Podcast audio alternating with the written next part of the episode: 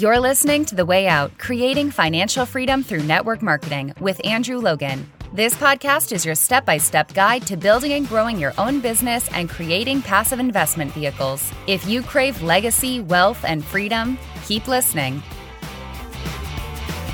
Hello and welcome to the Way Out podcast. Andrew Logan here. Great to be with you as always for another episode, and it's episode number fifty-one today, and I want to get back into our Investing one oh one series that we kicked off a couple of episodes ago. And today I want to talk about the currency markets and the crypto market, because obviously it's it's a very big topic at the moment and a lot of people are talking about it. And as always, I don't want to give any investment advice or, you know, personalized recommendations or anything. Just want to give you a little bit of a kind of apples to apples one oh one macro look at what it actually is, because obviously when there's a lot of excitement and there's a lot of noise about things, there can also be a little bit of confusion. And so just want to give like a little background on it to help you decide if this is a vehicle that you would like to pursue, because as we know, you know, there's so many vehicles out there, there's so many options out there, there's so many types of online business, there's so many companies we can align with, and there are also so many ways we can invest our money. And we want to talk about assets and liabilities like we talked about in the, the other episode, and really understanding that difference between something that's going to make us money and something that's going to cost us money. And we need to understand cash flow versus capital gains. And, you know, I've talked about that on earlier podcasts as well. But if we can get those few things in, then we just need to find the vehicle that suits our goals. Align our goals with a vehicle, get in and drive the thing until we reach our destination. So let's go through this then. So let's talk about currencies first, like a standard sort of Forex, foreign exchange currency, and then we'll talk about the crypto markets after that. So money, I mean, what is money? It's it's always a great question. And to an extent, money is a kind of piece of paper that the government promises is worth some value. You know, we exchange these pieces of paper with each other, you know, physically and electronically, and we exchange these things on the promise and on the belief that it will be worth that amount of value, you know, the next day when we go and buy our food with it. I sell something to someone and I get ten dollars, and then I have, you know, a belief that I can go to the store and get ten dollars worth of goods for that same piece of paper, right? And humans and, and across society, we've used, you know, coins and, and gold and silver and um, buttons and, and all those sorts of things. We've used lots and lots of things, spices, you know, it, all these things that we use to trade value for. And that's really what it is. We are trading a value. And for so long, our currencies have been government-backed. And the U S dollar was always called the gold standard currency because it was literally backed by gold. There was this agreement that for every dollar that was in circulation in the U S economy, there was the equivalent value of gold stored in Fort Knox. So we had this government-backed security, this government-backed promise, essentially, of money. Now, that changed significantly in the seventies when Nixon, um, you know, took the dollar off the gold standard. And that was when, you know, the U S dollar no longer needed to be backed by gold. And that's when we started to see, you know, currency printing and creation really going into overdrive. And there's a lot of challenges with that, obviously. But when we, you know, jumping over to crypto for a sec, when we talk about, you know, crypto as a digital currency, that's not really correct. If people are saying like, you know, check out this opportunity because it's about digital currencies, currencies have been digital for a very long time. And currencies have been created for a very long time. If you ever read any, doc, um, you know, um, watch any documentaries, I should say, or read any reports about the G F C and everything that happened thirteen, fourteen years ago, you'll see that one of the solutions was that they just printed trillions of dollars. They just said, oh, you know what, we need, you know, trillions and trillions and trillions of dollars to fix this. And they just created it out of thin air. So it's not that crypto is digital as its unique defining factor. It's that it's non-government backed. And we'll come back to that in a sec. But right now, just talking about sort of standard currencies, because they're no longer backed by anything except the government promise. There's no like gold standard or anything to them. We call them fiat currencies. So if you hear people saying, you know, fiat is dead, or, you know, I mean, I'm like, I don't really like fiat currencies. What's their meaning is they don't like a currency that's pro- that's promised by the government and has no backing to it. So, how do people invest in currencies then? So, if you've ever heard of the Forex market or the F X market or the currency market, what people are doing is they are buying one currency against another on the, you know, with their research or on the hope or the speculation that it is going to go up in value compared to the other one. So when you invest in currencies, you invest in pairs. So you invest, you know, the Aussie dollar versus the U S dollar. And so with that, if you buy the Aussie dollar versus the U S dollar, you're essentially buying on the premise that the Australian economy and the Australian government will be stronger than the U S government. And that's obviously so many factors in that, but you're doing your research and it's either technical research or fundamental research or however you're doing it.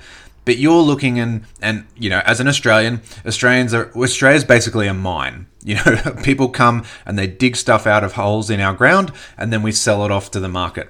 So when commodity prices like gold and silver and, and copper and aluminium and that are going up, Australia's economy tends to do very well. And with that then, our dollar tends to do very well because lots of people are buying Australian stuff. And, you know, basically Australia digs it out of a hole and we sell it to China and America and they build stuff with it. We sell it to China and they build products and then China sells it to America. And it's this very, you know, lovely kind of relationship that we have essentially. And it's fine until we run out of things to dig out. But, you know, we'll get to that another day. But that's essentially what a currency trade would be. We'd sit there and say, you know what, commodity prices are going up and, you know, et cetera. And, and we're going to look at a lot of macro factors and say, you know what, I think the Aussie dollar will go up against the U S dollar and I'm going to buy and hold and I'm going to watch that unfold. Now, the other thing, and really the bigger thing that attracts people to the currency markets is that we it's it's a very, very, very liquid and volatile market in a small amount. Like I was talking macro before. If we look at it micro, these currencies are moving, you know, up and down little ticks all the time. They're just moving up and down, up and down, up and down. And there's lots of sort of short-term volatile movements. And that's when our technical day traders come in and they're looking at, you know, Bollinger Bands and candles and all these sorts of things. And they're looking for indicators that we can come in and just buy that. And it's going to go up for a day and then it's going to come back down and we're going to just ride that little wave. So that's more your short-term technical traders. And the reason it's so popular in the Forex market is because, again, Forex is about, you know, currencies and economies, world economies. There are trillions and trillions and trillions and trillions of dollars in the Forex market. Now, that means that people can move in and out of trades very, very quickly. And there's very little commissions and very little spreads and stuff like that because there's so much money happening in the market. You are just taking a teaspoon to the ocean. So people can go in and trade. And the other attraction, the final attraction, is that the, the market trades sort of what we call twenty-four five. It's pretty much twenty-four hours a day, five days a week. Now, so when I was in my twenties, if we rewind kind of fifteen years ago, I loved the Forex market. Like I really saw the Forex market as my way out. That's what I was going to do. And I loved it because of that technical analysis. I love this kind of bigger macro look at economies and world politics. I'm a nerd, right? Like I'm a maths nerd and I kind of love consuming information.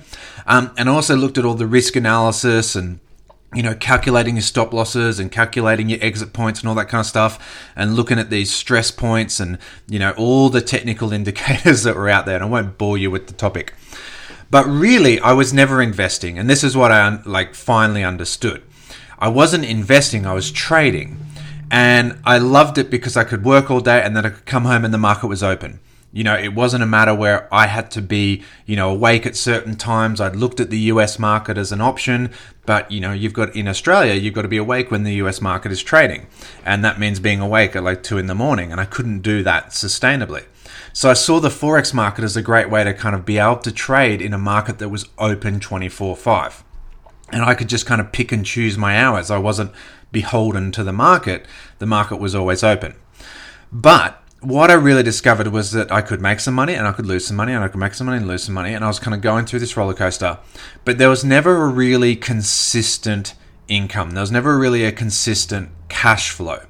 And you were trading and you were going up and down, but you weren't getting those consistent cash flows. Now, that is possible. There are things called carry trades. And again, it's it's a bit too complex to kind of explain in podcast form in a, in a short time. But there used to be the possibility that you could create a carry trade, and that involves the differences in, again, the economies and their interest rates, like their central bank interest rates. Um, but now at the moment, with the world as it is, and, and every country basically just having significantly low interest rates, um, it doesn't really work. Like, you know, those things just aren't possible. But what I discovered was that Forex just kind of wasn't for me, because it was just too up and down. Like, the volatility attracts a lot of people. But for me, when I looked at, you know what, I want consistent, reliable cash flow investments when I could go to sleep, it didn't work for me. It doesn't certainly doesn't work for me now with, you know, children and wanting more freedom. When I was twenty-five and I just wanted money and I, you know, I had that mindset, then the currency market was a great option. And like I said, I really loved bringing out my inner maths nerd. And, and I, you know, I'm one of those people who loves to sit there with Excel spreadsheets and screens and, and, you know, looking at red and green candles. But from a freedom point of view, I also found that I was just stuck behind my computer all day. I'd be at work all day, and then I'd come home and I'd spend two, three, four hours stuck behind my computer. And you don't want to go to sleep because you might miss that home run trade that's going to make you all your money. Anyway, coming back to the sort of point of the podcast, that is Forex Investing one oh one. You can invest a one currency versus another, and you can look at it from a macro point of view of, do you believe in a certain country over another country? Do you believe in a government and an economy and a president and, and all that kind of stuff? Or do you want to look at it as these, you know, really short-term trades, and because of the size of the market, because of the volatility of the market, there's very little commissions. You know, stock trading tends to have quite high commissions. Forex has very low commissions, so you can be in and out very, very quickly and make and lose money very, very quickly. So let's move to crypto. So what's the difference between a crypto and a fiat currency? Because essentially they're both digital. So, you know, side note, if someone says to you, like, check out this digital currency opportunity, they may not know exactly what they're talking about. And, you know, we should always be cautious of giving money to someone who doesn't quite know what they're talking about and doesn't really understand what they're actually selling. What a crypto essentially is, is it's using new technology, and we'll get to all this in a sec. It's using technology, but its real point of difference is that it's a non-government backed currency. And that's what's attracting people as far as fiat is dead. They're sort of saying, you know, we no longer trust our governments. Um, and, you know, like, you know, not to get political, but can't blame them at the moment, right? There's a lot of uh, challenges in governments all around the world. And, and I mean, there always has been, but it certainly seems to be amplified at the moment. But a, a cryptocurrency is basically using this blockchain technology, which is revolutionary. Like, this is the revolutionary aspect of it. And then they are essentially like a company that's then using this technology, and they're providing a coin, an alternate method of currency, and it's based, its value is based on, you know, what the market perceives, but its value is based on a group of computers agreeing. Okay, and we have this amazing technology called the blockchain technology, which allows lots of computers around the world to agree on the value of this coin, so that when we use it, there is that exchange of value. Now, let's talk about blockchain versus actual cryptocurrencies. And the easiest example is to look at the internet. You know, the internet is probably, you know, it's it's twenty-something years old now, twenty-five, thirty years old, whatever it actually is, but it's undoubtedly the biggest change in society in our generation. In my generation, it is the biggest thing. You know, for other people, it was, you know, air transport. For other people, it was the car. You know, for uh, other people, it was, you know, steam engines. For us, it was the actual creation of the internet and its use in modern society. But that doesn't mean that every single company that uses the internet is going to be successful. And this is where I throw a huge amount of caution into the crypto craze at the moment, because it is exactly like the dot-com craze we had back in kind of oh six, oh seven, because it was the, oh, sorry, sorry, that was the G F C, back in the two thousand, like the start of two thousand was the dot-com bubble.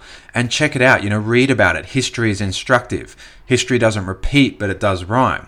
And what was happening was, when the internet came out, every single company that was internet-based was just be, like people were throwing huge amounts of money out and they're investing huge amounts of money in because they were internet companies. But that doesn't mean they were well run. That doesn't mean they were profitable. That doesn't mean they added any value to the marketplace. And that doesn't mean they sustained. And most of those companies didn't sustain. And that's why we had the dot-com crash.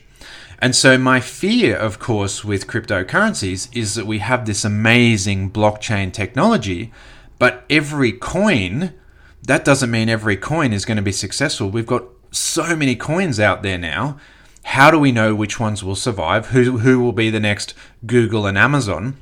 And who will be the next kind of Excite and Netscape Navigator and, and all these, you know, companies that were huge twenty years ago that you never hear about now? So we look at, again, we look back to history of the steam engine changed society in that time. But would you invest in trains? You know, people still use trains every day, but would you feel that trains are a good investment? And people drive their car, you know, people fly planes, not as much as we used to, but people fly planes every single day. Does that mean that airlines are a great investment? Air travel changed society. The car changed society. Steam engines changed society. But that doesn't mean that the companies that are working off this technology are a good place to invest and a good place to put your money. So cryptocurrencies are essentially like companies that are working off this technology. They're individual alternate coins that are created off this technology. So I have no doubt that cryptocurrencies, that blockchain, I should say, is the future. I have no doubt that blockchain will be the future that we all move to. But that doesn't mean that every currency that has been created is a good investment. And this is where people are obviously getting very excited, and there's a lot of FOMO, and there's a lot of greed, and there's a lot of emotion, and markets are driven in the short term by emotion, and they're driven in the long term by value. So again, just because something is used doesn't mean it's valuable. The internet is used every single day, but not every company on the internet provides value to society. And I use my car every single day, but I would never invest a dollar in a car company because we know, you know, most of them go broke, most of them fail.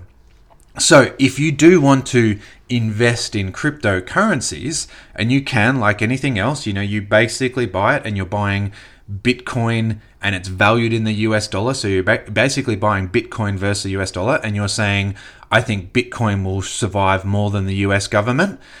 And, you know, I think cryptocurrencies for sure. But will Bitcoin itself be the one that's still standing? Most of the internet companies that were really huge in the two thousands all crashed. And the ones that are still big, again, like the Googles and the Amazons, they came along a little bit later. And to me, I think the cryptocurrency that we will eventually use, you know, there, there will need to be some agreement in the world as to some kind of standardized cryptocurrency, because we can't all just, you know, use ten thousand different coins for different things. The one that comes along won't be one of the ones that's around now. My personal opinion, not investment advice. However, if you do want to trade, if you do want to uh, speculate, if you do want to throw some money into some cryptocurrencies, then yes, there is potential for some short to medium term gains. But to me, if we look at once the emotions have died down and once the kind of market shakes out the good versus the bad, who will still be standing later? You know, what will be the company that's actually giving me value? What will be the coin that's still providing value to the marketplace? And because I can't answer that, I don't see it as an investment. I see it as a trade, as a speculation, as something that, you know, you can kind of throw some money at and see what happens. But it's not an investment for me where I would buy it and think, you know what, I'm going to buy this and hold for at least ten to twenty years. You know, that is the Warren Buffett value intelligent investing. If you, if you buy it today, you are buying it on the assumption that you would hold it for at least ten years. That's Warren Buffett's thing. Like, I buy today, assuming that the market could close for ten years and then reopen and I would still want to have it. So for me, I don't know. I would love to create something off cryptocurrencies. I mean, I love the internet and I love to try and use it to help, you know, build a business and, and, you know, create things for the world and create value and content, create podcasts, et cetera. But that doesn't mean that every podcast is successful, right? That doesn't mean every episode I do of every uh, podcast will be successful. When the property markets are booming, that doesn't mean that every single property is a good buy. I mean, we're seeing in Australia at the moment, ridiculous property boom. And I'm walking through some of these houses and I'm like, man, this... this house is going to fall over, but because property is strong, people are looking at any individual property as a good idea. That's my concern. That's my fear, that cryptocurrency is amazing and I really want to learn more about how I can utilize it personally, but it's not something I would personally put my money into right at this moment in time. If it continues to offer long-term value, do not ever invest for FOMO. Do not ever invest thinking that, like, you know, if you didn't get in early, there's no chance.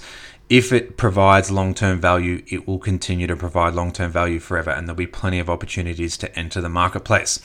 So with that, guys, I hope that helps. I hope that gives you a little bit more of an understanding of this kind of general Forex and crypto markets.